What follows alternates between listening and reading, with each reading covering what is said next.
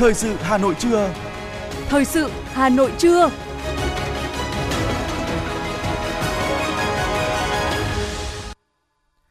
Võ Nam Thu Minh xin được đồng hành cùng quý thính giả trong 30 phút của chương trình thời sự trưa nay, thứ sáu ngày 7 tháng 10 năm 2022. Những nội dung chính sẽ được đề cập đến trong chương trình. Chủ tịch Hội đồng Nhân dân thành phố Nguyễn Ngọc Tuấn dự lễ khởi công dự án tăng cường giao thông đô thị bền vững cho tuyến đường sắt đô thị số 3 Nhổn ga Hà Nội. Hà Nội tặng danh hiệu Người tốt việc tốt năm 2022 cho 80 cá nhân. Đạo diễn phim tài liệu Trần Văn Thủy nhận giải thưởng lớn vì tình yêu Hà Nội lần thứ 15. Trong phần tin thế giới có những thông tin, Thái Lan treo cờ rủ để tưởng niệm các nạn nhân vụ xả súng. Hội nghị thượng đỉnh lần thứ nhất cộng đồng chính trị châu Âu và sau đây là nội dung chi tiết. Thưa quý vị và các bạn, hướng tới kỷ niệm 68 năm ngày giải phóng thủ đô, mùng 10 tháng 10 năm 1954, mùng 10 tháng 10 năm 2022. Những ngày này, nhiều hoạt động có ý nghĩa diễn ra trên địa bàn thủ đô. Sáng nay, Ủy ban nhân dân thành phố Hà Nội tổ chức khởi công dự án tăng cường giao thông đô thị bền vững cho tuyến đường sắt đô thị số 3 Nhổn ga Hà Nội. Phó Bí thư Thành ủy, Chủ tịch Hội đồng nhân dân thành phố Nguyễn Ngọc Tuấn, Phó Chủ tịch Ủy ban nhân dân thành phố Dương Đức Tuấn đến dự và phát lệnh khởi công công trình với tổng mức đầu tư 54,75 triệu đô la Mỹ. Đây là dự án được thực hiện bằng nguồn vốn vay Ngân hàng Phát triển châu Á và vốn đối ứng ngân sách thành phố. Dự án bao gồm 3 hợp phần chính là tiến hành cải tạo tiếp cận các nhà ga của tuyến đường sắt số 3 Nhổn ga Hà Nội, đầu tư cho hệ thống hạ tầng và phương tiện xe buýt dọc tuyến và nghiên cứu các chính sách quy định khuyến khích sử dụng giao thông công cộng. Phát biểu tại lễ khởi công, Phó Chủ tịch Ủy ban nhân dân thành phố Hà Nội Dương Đức Tuấn yêu cầu các đơn vị thi công công trình theo đúng tiến độ, đảm bảo chất lượng, tiêu chuẩn kỹ thuật. Đặc biệt, do phạm vi dự án trải dài qua 6 quận trung tâm là Hoàn Kiếm, Ba Đình, Đống Đa, Cầu Giấy, Nam Từ Liêm và Bắc Từ Liêm, nên trong quá trình thi công cần lưu ý tổ chức giao thông thông suốt, an toàn, hạn chế thấp nhất ảnh hưởng đến đời sống và đi lại của người dân, phấn đấu hoàn thành dự án vào năm 2025.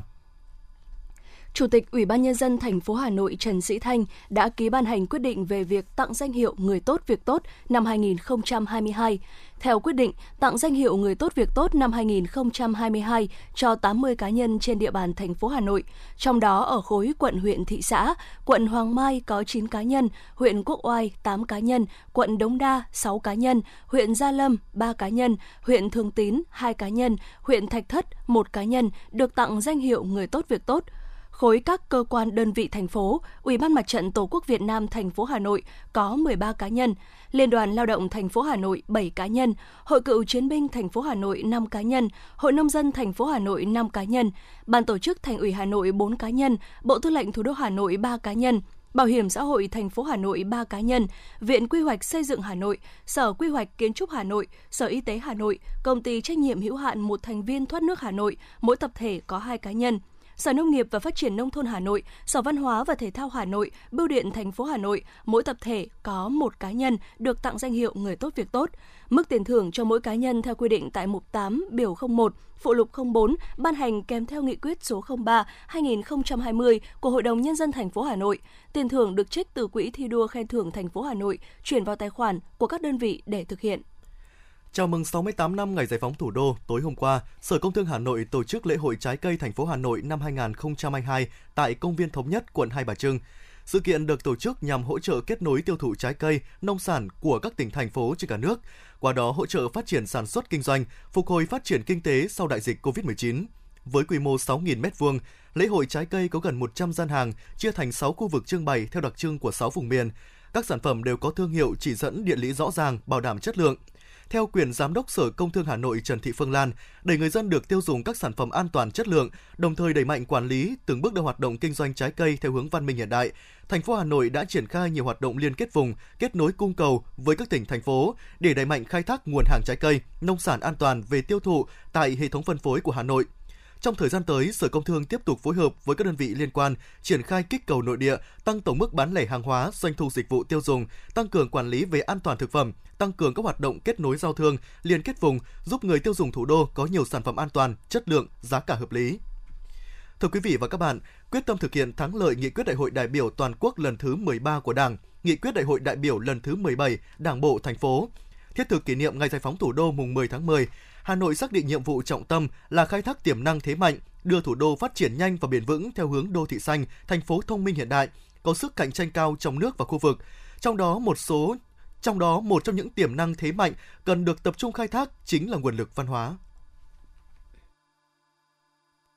Thưa quý vị và các bạn, quyết tâm thực hiện thắng lợi nghị quyết đại hội đại biểu toàn quốc lần thứ 13 của Đảng và nghị quyết đại hội đại biểu lần thứ 17 Đảng bộ thành phố, Hà Nội xác định nhiệm vụ trọng tâm là khai thác tiềm năng thế mạnh, đưa thủ đô phát triển nhanh và bền vững theo hướng đô thị xanh, thành phố thông minh, hiện đại, có sức cạnh tranh cao trong nước và khu vực. Trong đó, một trong những tiềm năng, thế mạnh cần được tập trung khai thác chính là nguồn lực văn hóa.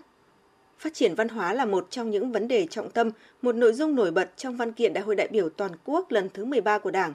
Văn kiện đại hội đã nhấn mạnh một trong những quan điểm chỉ đạo cốt lõi và xuyên suốt là khơi dậy mạnh mẽ tinh thần yêu nước, ý chí tự cường dân tộc và khát vọng phát triển đất nước phồn vinh hạnh phúc, phát huy sức mạnh tổng hợp của cả hệ thống chính trị, của nền văn hóa và con người Việt Nam. Khơi dậy sức mạnh văn hóa không những là nhu cầu bức thiết từ thực tiễn đặt ra mà còn là nhiệm vụ chính trị của Đảng bộ, chính quyền và nhân dân thủ đô. Để làm được điều đó, các cấp ủy Đảng, chính quyền, Mặt trận Tổ quốc Việt Nam và các tổ chức đoàn thể từ thành phố xuống cơ sở, trước tiên là cấp ủy, tổ chức Đảng và người đứng đầu phải nhận thức sâu sắc về nhiệm vụ phát triển văn hóa trong văn kiện Đại hội đại biểu lần thứ 17 Đảng bộ thành phố, đó là chú trọng phát triển văn hóa Hà Nội trên cơ sở phát huy truyền thống ngàn năm văn hiến và anh hùng, thành phố vì hòa bình và tiếp thu tinh hoa văn hóa của nhân loại. Xây dựng người Hà Nội thanh lịch văn minh, phát triển toàn diện với những giá trị nhân văn và tinh thần yêu nước sâu sắc, ý thức tôn trọng pháp luật, giàu lòng tự hào dân tộc, ý chí khát vọng phát triển, coi đây là sức mạnh nội sinh, động lực tinh thần to lớn để phát triển thủ đô bền vững. Phát triển văn hóa phải đặt trong tổng thể phát triển chung, xây dựng đảng bộ và hệ thống chính trị ngày càng trong sạch vững mạnh, hoàn thành các mục tiêu, chỉ tiêu, nhiệm vụ phát triển kinh tế xã hội hàng năm, đảm bảo an sinh xã hội, giữ vững an ninh quốc phòng, trật tự an toàn xã hội. Trước mắt, cả hệ thống chính trị từ thành phố xuống cơ sở cùng chung sức với cộng đồng doanh nghiệp và nhân dân, quyết tâm thực hiện thắng lợi 22 chỉ tiêu phát triển kinh tế xã hội năm 2022 đã đề ra, nhất là phấn đấu đạt mức tăng trưởng GDP từ 7 đến 7,5%. Bí thư Thành ủy Đinh Tiến Dũng cho biết. Thành phố đã xem xét thông qua nghị quyết chuyên đề về phát triển công nghiệp văn hóa trên địa bàn thủ đô giai đoạn 2021-2025, định hướng đến năm 2030, tầm nhìn đến năm 2045. Đây là một cái sản phẩm rất cụ thể để triển khai cụ thể hóa cái hội nghị văn hóa toàn quốc vừa qua. Thì vừa qua là cùng với cái việc Trung ương mở hội nghị về văn hóa thì thành phố cũng ra được cái nghị quyết về phát triển công nghiệp văn hóa, một điều rất là vui, rất là mừng. Muốn thực hiện tốt nhiệm vụ này, cấp ủy chính quyền các cấp của thành phố cần chỉ đạo hoạch định chiến lược phát triển văn hóa tương xứng với tiềm năng lợi thế của thủ đô, đảm bảo bố trí nguồn lực đầu tư phù hợp, tạo cơ chế thuận lợi thu hút nguồn lực xã hội đáp ứng yêu cầu phát triển để Hà Nội xứng đáng là trung tâm văn hóa lớn của cả nước.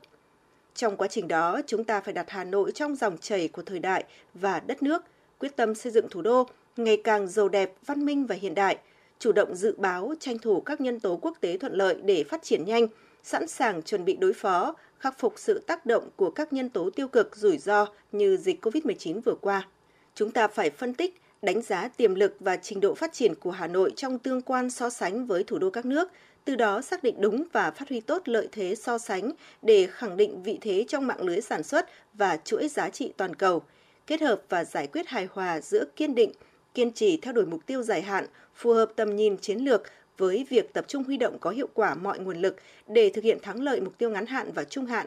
đồng thời thúc đẩy mạnh mẽ việc hiện thực hóa mục tiêu xây dựng thành phố sáng tạo. Toàn thành phố tập trung xây dựng môi trường văn hóa lành mạnh và nhân văn trong hệ thống chính trị, trong từng cộng đồng thôn làng, khu dân cư, tổ dân phố, trường học, cơ quan, doanh nghiệp và mỗi gia đình. Mấu chốt là thực hành văn hóa chính trị cho đội ngũ cán bộ công chức các cấp gắn với đẩy mạnh học tập làm theo tư tưởng đạo đức phong cách Hồ Chí Minh, các quy định của Đảng về nêu gương và tinh thần Hội nghị Trung ương 4 khóa 12-13. Các cấp các ngành tiếp tục nâng cao hiệu quả, thực hiện hai quy tắc ứng xử của thành phố, khuyến khích xây dựng phát triển văn hóa doanh nghiệp, văn hóa doanh nhân, nhân rộng các mô hình văn hóa gia đình, cộng đồng, trường học, nếp sống văn hóa tiến bộ văn minh trong việc cưới lễ hội.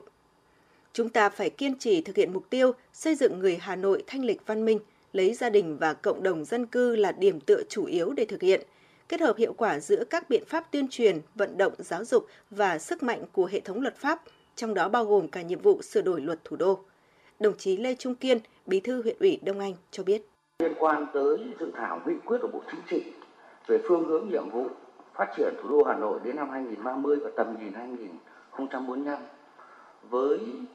50 quan điểm và các cái nhiệm vụ giải pháp ở đây thì chúng ta bổ sung thành 8 nhiệm vụ giải pháp. Trong đó cái nội dung thứ 8 là tổng kết hoàn thiện luật thủ đô. Chúng tôi thấy là rất là kỹ. Tuy nhiên thì từ nghị quyết của bộ chính trị này với luật thủ đô thì đảm bảo một cái sự đồng bộ thống nhất trong một cái cơ chế cho Hà Nội một cái đặc thù. Thì ở đây suy cho cùng tôi thấy có hai vấn đề rất là quan trọng. Một, đó chính là cơ chế chính sách về đội ngũ, về tổ chức bộ máy cho chính quyền đô thị. Vấn đề thứ hai là cơ chế chính sách. Suy cho cùng là xuyên suốt là hai vấn đề này rất là cơ bản để tạo cái cơ chế mà trong các văn kiện đều nói là bước bứt phá đột phá lớn cho thủ đô trên cơ sở thực hiện nghị quyết của Thành ủy về phát triển công nghiệp văn hóa trên địa bàn thủ đô giai đoạn 2021-2025 định hướng đến năm 2030, các cấp các ngành phải quán triệt nhận thức phát triển công nghiệp văn hóa là ngành kinh tế mũi nhọn, có tính liên ngành, liên vùng, xã hội hóa cao và lấy văn hóa con người làm nền tảng, là nguồn lực, là động lực để phát triển bền vững thủ đô. Mục tiêu đến năm 2025, công nghiệp văn hóa đóng góp khoảng 5%, đến năm 2030 đóng góp 8%, và đến năm 2045 đóng góp 10% vào GDP của thành phố. Để phát huy sức mạnh văn hóa, chúng ta phải tranh thủ mọi nguồn lực cả về tài chính và kiến thức khoa học công nghệ, phấn đấu trở thành điểm đến hấp dẫn về giao lưu, hợp tác, quảng bá và tổ chức các sự kiện văn hóa thể thao có uy tín trong nước và quốc tế. Trước mắt, cần triển khai xây dựng mạng lưới sáng kiến Hà Nội để thu hút, tập hợp, phát huy tâm huyết, trí tuệ và tình yêu Hà Nội của đội ngũ văn nghệ sĩ, trí thức, doanh nhân, cộng đồng trong nước và ngoài nước. Năm 2022, bên cạnh sự nỗ lực của cả hệ thống chính trị, có sự đồng hành, chia sẻ bằng tình yêu và trách nhiệm cộng đồng của mỗi người dân thủ đô, khơi dậy sức mạnh văn hóa. Tin tưởng rằng Hà Nội sẽ phát triển lên một tầm cao mới. Cách đây 74 năm, vào ngày 11 tháng 6 năm 1948, Chủ tịch Hồ Chí Minh ra lời kêu gọi thi đua ái quốc với nội dung chỉ có 441 từ, lời kêu gọi của người đã làm dấy lên một phong trào lớn và còn nguyên giá trị đến tận hôm nay và chắc chắn sẽ còn lâu hơn nữa. Ra đời năm 1992, phong trào Người tốt việc tốt là sự sáng tạo tiếp theo của phong trào thi đua yêu nước, góp phần làm cho hình thức, nội dung thi đua yêu nước ngày càng phong phú, hiệu quả và thiết thực, là địa phương đầu tiên trong cả nước phát động và tổ chức phong trào thi đua Người tốt việc tốt. Đến nay, sau tròn 30 năm triển khai thực hiện phong trào Người tốt việc tốt đã lan tỏa sâu rộng trong các ngành, các cấp và nhân dân thủ đô và thực sự trở thành nét văn hóa của người dân Hà Nội. Chương trình nghệ thuật hội tụ và lan tỏa tổng kết 30 năm phong trào người tốt việc tốt 1992-2022, vinh danh công dân thủ đô ưu tú năm 2022, trực tiếp trên sóng của Đài Phát thanh Truyền hình Hà Nội từ nhà hát lớn vào lúc 20 giờ ngày 8 tháng 10 năm 2022. Mời quý vị và các bạn đón xem. Thưa quý vị và các bạn, một số thông tin kinh tế sẽ tiếp nối chương trình. Ngân hàng Nhà nước vừa điều chỉnh hạn mức tín dụng room tín dụng cho 4 ngân hàng bao gồm VPBank, HD Bank, MB và Vietcombank. Ước tính sẽ có khoảng 83,5 nghìn tỷ đồng sẽ được đưa vào nền kinh tế sau đợt nới room tín dụng lần này. Đáng chú ý, đây là các ngân hàng đã tham gia cơ cấu lại các tổ chức tài chính yếu kém theo chủ trương của Ngân hàng Nhà nước. Các chuyên gia của công ty cổ phần chứng khoán VN Direct nhận định, Tăng trưởng tín dụng năm 2022 của 18 ngân hàng đã được điều chỉnh room tín dụng hồi tháng 9 năm 2022, chiếm khoảng 80% tín dụng toàn hệ thống. Sau đợt điều chỉnh lần này, tổng tăng trưởng tín dụng của nhóm này sẽ đạt khoảng 13,6% vào cuối năm 2022. VPBank nhiều khả năng sẽ đạt mức tăng trưởng tín dụng là 27,2%, cao hơn dự báo trước đây là 23% và cao hơn năm ngoái là 20,2%. HD Bank và MB dự báo sẽ ghi nhận tăng trưởng tín dụng lần lượt là 23,5% và 23,2%, cũng là mức cao hơn ước tính trước đó. Trước đó, trong tháng 9 năm 2022, đã có 18 ngân hàng thương mại được nới hạn mức tăng trưởng tín dụng. Thưa quý vị, Cục Thương mại điện tử và Kinh tế số Bộ Công Thương phối hợp với Trung tâm xúc tiến đầu tư thương mại du lịch thành phố Hà Nội Hiệp hội Doanh nghiệp nhỏ và vừa thành phố Hà Nội tổ chức hội nghị nâng cao năng lực sản xuất và quảng bá sản phẩm thông qua thương mại điện tử xuyên biên giới. Theo Cục Thương mại điện tử và Kinh tế số, thị trường thương mại điện tử toàn cầu dự báo tăng trưởng mạnh với mức doanh thu đạt 7.385 tỷ đô la Mỹ vào năm 2025. Mặc dù thương mại điện tử tạo cơ hội cho doanh nghiệp tiêu thụ sản phẩm, mở rộng thị trường xuất khẩu, nhưng quá trình tiếp cận của doanh nghiệp không nhưng quá trình tiếp cận của doanh nghiệp còn không ít khó khăn với nhiều quy trình quy định phức tạp về mặt pháp lý, thủ tục hành chính. Để khắc phục những khó khăn này, đại diện các doanh nghiệp có chung kiến nghị cơ quan chức năng hỗ trợ trang bị kỹ năng về thương mại quốc tế, thị trường, bảo đảm sản phẩm chất lượng đáp ứng nhu cầu của thị trường, tránh những rủi ro trong giao dịch hàng hóa, thanh toán. Phó Giám đốc Trung tâm xúc tiến đầu tư thương mại du lịch Hà Nội Nguyễn Thị Mai Anh cho biết, Thời gian tới, Hà Nội sẽ tiếp tục phối hợp với Cục Thương mại điện tử và Kinh tế số cùng các đơn vị liên quan hướng dẫn hỗ trợ đào tạo các kỹ năng về thương mại điện tử xuyên biên giới nhằm nâng cao năng lực chào hàng trực tuyến cho doanh cho các doanh nghiệp xuất khẩu, nhất là với các doanh nghiệp vừa và nhỏ. Ủy ban nhân dân thành phố Hà Nội vừa ban hành công văn về tăng cường công tác quản lý nhà nước về đất đai trên địa bàn thành phố Hà Nội. Công văn nêu rõ, thực hiện chỉ đạo của Bộ Tài nguyên và Môi trường, Sở Tài nguyên và Môi trường Hà Nội chủ trì, phối hợp với các sở ngành đơn vị liên quan, ra soát tổ chức thực hiện các nội dung, tham gia hoàn thiện chính sách pháp luật đất đai, lập quy hoạch, kế hoạch sử dụng đất, xây dựng và vận hành hệ thống thông tin, cơ sở dữ liệu quốc gia về đất đai và thực hiện cung cấp dịch vụ công về đất đai, cải cách thủ tục hành chính và công tác đăng ký, cấp giấy chứng nhận quyền sử dụng đất, quyền sở hữu nhà ở và tài sản khác gắn liền với đất thực hiện điều tra đánh giá đất đai, thanh tra kiểm tra đối với công tác quản lý sử dụng đất. Đáng chú ý, Ủy ban nhân dân thành phố chỉ đạo đẩy mạnh và khẩn trương hoàn thành việc xây dựng cơ sở dữ liệu đất đai, tập trung nguồn lực bảo đảm hoàn thành đúng tiến độ hệ thống thông tin, cơ sở dữ liệu đất đai quốc gia, cung cấp dịch vụ công trực tuyến để rút ngắn thời gian thực hiện thủ tục hành chính, phục vụ tốt nhất người dân và doanh nghiệp, phát triển chính quyền điện tử, chuyển đổi số tiền tới chính phủ số, sẵn sàng kết nối, liên thông cơ sở dữ liệu đất đai địa phương với hệ thống tích hợp kết nối, chia sẻ dữ liệu đất đai quốc gia để bảo đảm vận hành hệ thống thông tin quốc gia về đất đai tập trung, thống nhất, đồng bộ, đa mục tiêu và kết nối liên thông. Theo Sở Nông nghiệp và Phát triển Nông thôn Hà Nội, đối với phát triển thủy sản, Hà Nội tập trung theo hướng hiệu quả, bền vững, an toàn vệ sinh thực phẩm, an toàn dịch bệnh, bảo vệ môi trường sinh thái và nguồn lợi thủy sản. Thành phố duy trì diện tích nuôi trồng thủy sản đạt khoảng 24.200 ha, nâng sản lượng nuôi trồng thủy sản lên 122.000 tấn, sản lượng khai thác 1,8 nghìn tấn. Theo đó, Hà Nội sẽ phát triển các vùng nuôi trồng thủy sản tập trung theo hướng ứng dụng công nghệ cao, nuôi thâm canh nhằm tăng sản xuất, chất lượng và an toàn vệ sinh thực phẩm. Các vùng nuôi trồng thủy sản tập trung tại các huyện Ứng Hòa, Mỹ Đức, Trường Mỹ, Phú Xuyên, Ba Vì, Thanh Oai, Thường Tín, Thanh Trì, Quốc Oai, Sóc Sơn. Về đối tượng nuôi, tập trung phát triển nuôi các giống cá chép lai, cá rô phi đơn tính, chấm cỏ và các loại thủy sản đặc sản như chấm đen, cá lăng, diêu hồng, tôm càng xanh.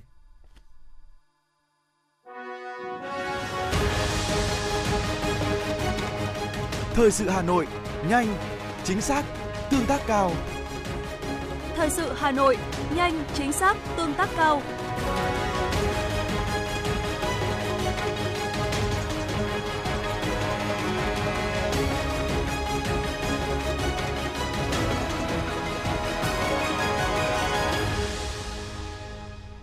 Thưa quý vị, Nhằm chủ động phòng chống dịch bệnh đậu mùa khỉ, Phó Giám đốc Sở Y tế Hà Nội Vũ Cao Cương đã đề nghị khoa kiểm dịch y tế quốc tế bổ sung thêm tờ rơi, pano truyền thông khuyến cáo 2 ca phòng chống dịch bệnh đậu mùa khỉ tại khu vực kiểm dịch y tế quốc tế tại cảng hàng không quốc tế Nội Bài.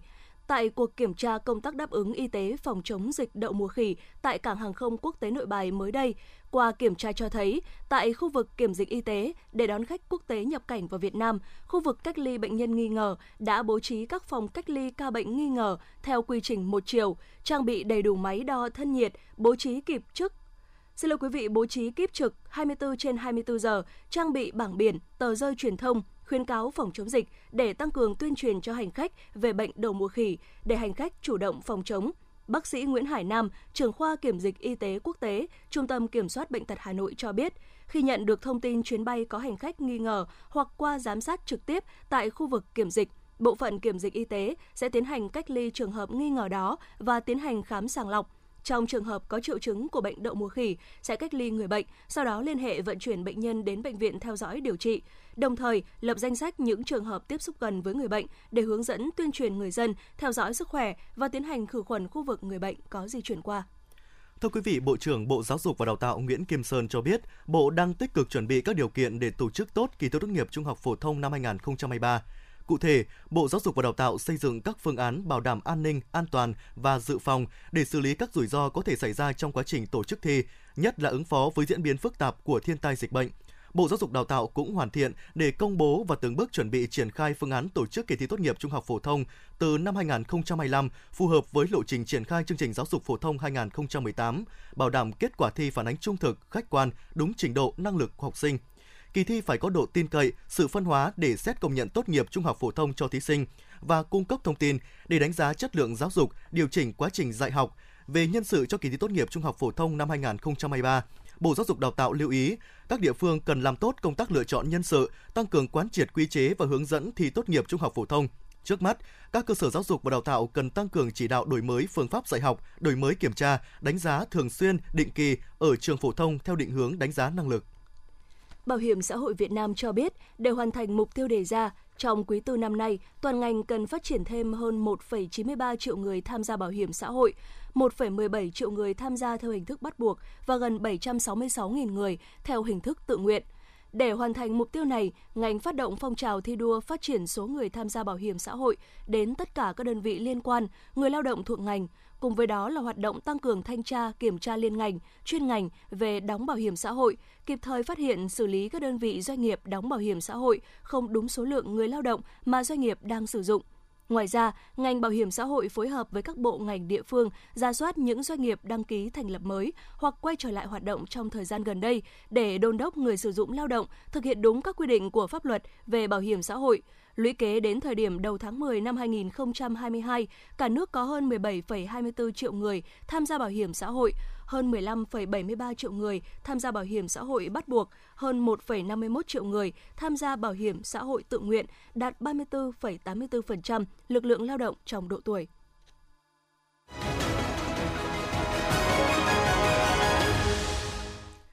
Thưa quý vị và các bạn, hướng tới kỷ niệm 68 năm ngày giải phóng thủ đô, mùng 10 tháng 10 năm 1954, mùng 10 tháng 10 năm 2022, Ban tổ chức giải thưởng Bùi Xuân Phái vì tình yêu Hà Nội lần thứ 15 năm 2022 đã chính thức công bố kết quả giải thưởng và tổ chức triển lãm trao giải cuộc thi ảnh video clip Hà Nội mắt xanh.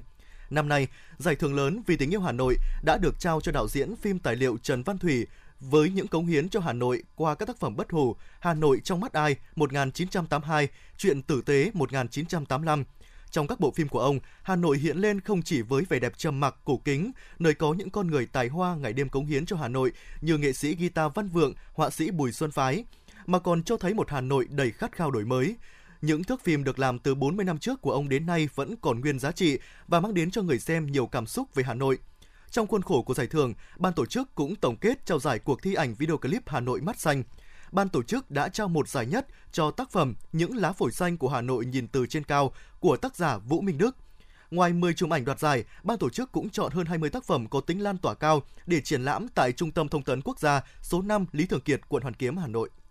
Tạp chí Người Hà Nội đã tổ chức lễ ra mắt tạp chí điện tử Người Hà Nội và phát động cuộc thi viết Hà Nội và tôi – Tạp chí Người Hà Nội, tiền thân là báo Người Hà Nội, là cơ quan ngôn luận của Hội Liên hiệp Văn học Nghệ thuật Hà Nội, có quá trình 37 năm hình thành và phát triển. Từ ngày 1 tháng 1 năm 2021, báo Người Hà Nội chuyển đổi mô hình hoạt động sang tạp chí theo đề án sắp xếp phát triển và quản lý báo chí thành phố Hà Nội đến năm 2025 để tiếp tục sứ mệnh phục vụ bạn đọc yêu thích văn học nghệ thuật thủ đô và cả nước, bên cạnh việc tập trung nâng cao chất lượng tạp chí in, tạp chí Người Hà Nội tiếp tục ra mắt bạn đọc ấn bản điện tử. Tạp chí điện tử Người Hà Nội có giao diện hiện đại, cập nhật và dễ sử dụng, có các chuyên mục phong phú như tin tức, Thăng Long Hà Nội, lý luận phê bình, văn học, nghệ thuật, kiến trúc quy hoạch, điện ảnh, du lịch, giải trí ẩm thực, media.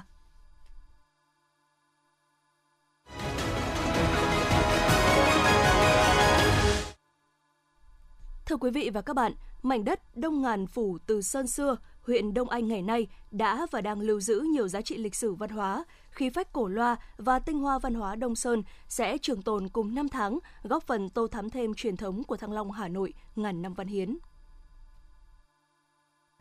Đến xã Cổ Loa những ngày này, không khí sôi động hẳn lên, dọc đường từ trung tâm xã tỏa về các thôn xóm, đâu đâu cũng thấy cờ hoa biểu ngữ tuyên truyền ngày giải phóng thủ đô, Chủ tịch Ủy ban nhân dân xã Nguyễn Nhật Kim cho biết, cách đây hơn 2.300 năm, thủ phán An Dương Vương thống nhất Âu Việt và Lạc Việt, lập ra nước Âu Lạc, rời đô về Cổ Loa.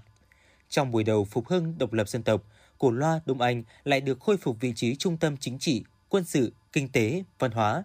Từ đây mở ra cơ đầu cho nhà nước Âu Lạc, thức dậy nền văn hóa Đông Sơn, nền văn minh lúa nước Việt Nam phát triển đến đỉnh cao. Chặng đường cùng đất nước xây dựng và phát triển, Đảng bộ, chính quyền và nhân dân xã Cổ Loa đã phát huy lợi thế và tiềm năng của địa phương, từng bước đẩy mạnh phát triển kinh tế. Cổ Loa hôm nay như đang khoác trên mình chiếc áo mới, bộ mặt nông thôn khởi sắc, đời sống vật chất tinh thần của người dân được nâng lên, an ninh chính trị, trật tự an toàn xã hội được ổn định và giữ vững. Ông Nguyễn Kim Nhật, Chủ tịch Ủy ban nhân dân xã Cổ Loa, huyện Đông Anh cho biết. Đối với ờ, đặc thù của xã Cổ Loa là làm khu di tích quốc gia đặc biệt, chính vậy là trong phát triển kinh tế hội, thứ nhất là đối với Cổ Loa thì cũng đang được các cấp thành phố và huyện đầu tư ừ, xây dựng đền thờ ngô quyền thì xã cũng đang tuyên truyền trong quá trình mà giải phóng mặt bằng xây dựng đền thờ ngô quyền thì được nhân dân hưởng ứng. À, hai nữa là để phát triển du lịch được thì thứ nhất là được tạo về cảnh quan khuôn viên của xã đặc biệt là khu cảnh quan khu viên di tích nó phải dạng về phải sáng xanh sạch đẹp. Thì trong trên địa bàn xã Cổ Loa thì anh em đang tập trung một vài các ờ, các mô hình một vài sản phẩm những làng nghề truyền thống cũng như một vài cái mô hình hoa đẹp để cho nhân dân đến khách địa phương đến cùng với Cổ Loa các địa phương khác trên địa bàn huyện Đông Anh đã và đang nỗ lực phấn đấu tạo bước chuyển mình mới. Được sự quan tâm lãnh đạo, chỉ đạo của thành phố, sự ủng hộ giúp đỡ tích cực của các cấp các ngành, huyện Đông Anh đã phát huy tiềm năng, lợi thế, tập trung phát triển kinh tế, xã hội, an ninh quốc phòng và giành nhiều thành tiệu to lớn. Kết quả nổi bật nhất của huyện là đầu tư phát triển hạ tầng nông thôn, các công trình phúc lợi công cộng và dự án trọng điểm phát triển kinh tế xã hội đã được quy hoạch đầu tư, góp phần quan trọng nâng cao sức cạnh tranh của môi trường đầu tư và nâng cao đời sống vật chất tinh thần cho nhân dân. Cán bộ và nhân dân trong huyện đang tích cực thi đua chào mừng kỷ niệm 68 năm ngày giải phóng thủ đô. Ông Nguyễn Văn Cường, Phó Bí thư Thường trực Huyện ủy Đông Anh cho biết. Kỷ niệm ngày giải phóng thủ đô thì huyện Đông Anh đang làm việc rất là tích cực và được đảng viên và nhân dân đánh giá rất là cao cũng đang đạt nhiều hiệu quả tạo điều kiện và động viên nhân dân phấn khởi thi đua lập nhiều thành tích để à, thực hiện thắng lợi nghị quyết đại hội đảng bộ huyện Đông Anh đã đề ra. Phát huy truyền thống anh hùng, trong những năm vừa qua, huyện Đông Anh đã phát huy được sức mạnh tổng hợp của cả hệ thống chính trị, đẩy mạnh phát triển kinh tế xã hội trên địa bàn, đưa Đông Anh trở thành đơn vị tốt đầu của thành phố trong việc phát triển hạ tầng, nâng cao đời sống nhân dân.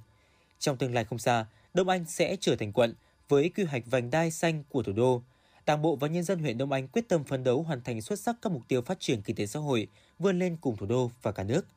Đông Anh vùng quê giàu truyền thống cách mạng, địa chỉ văn hóa sáng giá, đã và đang tạo nên vườn hoa muôn sắc ngàn hương của mảnh đất Thăng Long Hà Nội ngàn năm văn hiến.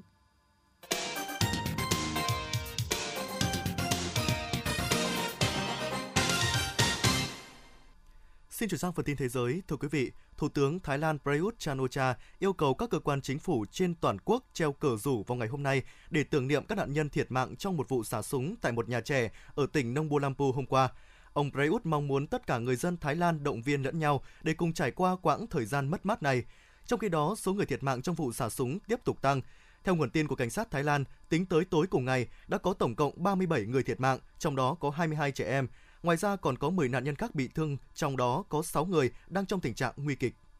Thủ tướng Nhật Bản Kishida Fumio đã điện đàm với Tổng thống Hàn Quốc Yoon suk yeol trong khoảng 25 phút, tập trung vào vấn đề Triều Tiên liên tục gia tăng các vụ phóng tên lửa đạn đạo từ cuối tháng 9 đến nay. Hai bên đã tái khẳng định tầm quan trọng của việc hợp tác ba bên Nhật, Hàn, Mỹ bên cạnh hợp tác quan hệ đồng minh Nhật, Mỹ và Hàn, Mỹ trong bối cảnh Triều Tiên đang leo thang các hoạt động phóng tên lửa đạn đạo, thậm chí phóng tên lửa qua cả vùng trời của Nhật Bản. Bên cạnh đó, Nhật, Mỹ, Hàn cũng đã tiến hành cuộc tập trận chung ngay sau khi Triều Tiên phóng tên lửa vào sáng cùng ngày.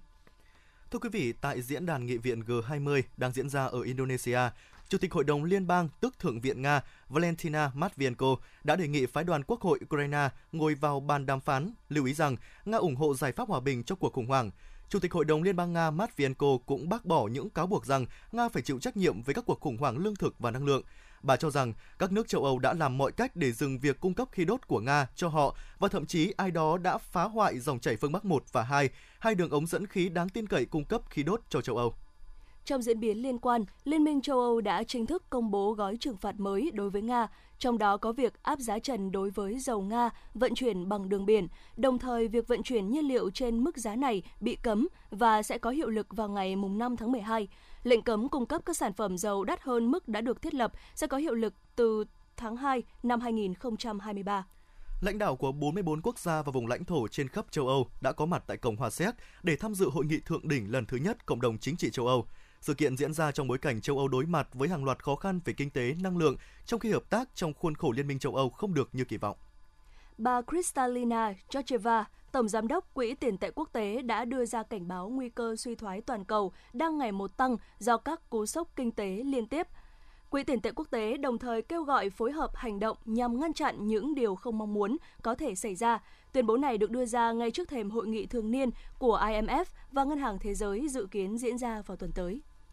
Thưa quý vị, Bộ trưởng Thương mại và Công nghiệp Quốc tế Malaysia Mohamed Asmin Ali cho biết, Hiệp định Đối tác Toàn diện và Tiến bộ Xuyên Thái Bình Dương CPTPP sẽ bắt đầu có hiệu lực tại quốc gia Đông Nam Á này từ ngày 29 tháng 11 tới. Phát biểu trong phiên họp Quốc hội ngày 6 tháng 10, ông Asmin Ali cho hay tất cả các sửa đổi pháp lý liên quan đến CPTPP đã được Malaysia hoàn tất, trong đó một số ngoại lệ cùng sự linh hoạt liên quan đến quyền lợi của người Malaysia bản địa và một số thành tố mang tính bản địa theo CPTPP cũng được chấp nhận.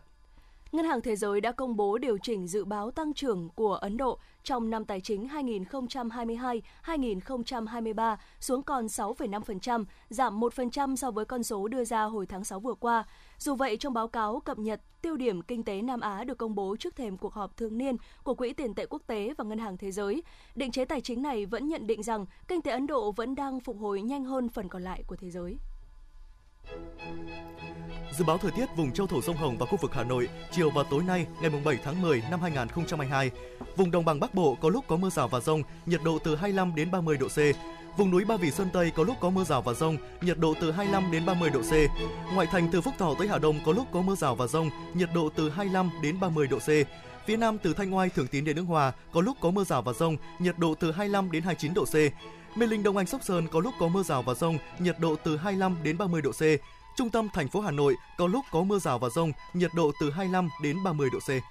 Quý vị và các bạn vừa nghe chương trình thời sự của Đài Phát thanh và Truyền hình Hà Nội, chỉ đạo nội dung Nguyễn Kim Khiêm, chỉ đạo sản xuất Nguyễn Tiến Dũng, tổ chức sản xuất Vương Truyền, đạo diễn Kim Oanh, phát thanh viên Thu Minh Võ Nam cùng kỹ thuật viên Duy Anh phối hợp thực hiện. Hẹn gặp lại quý vị trong chương trình thời sự sau.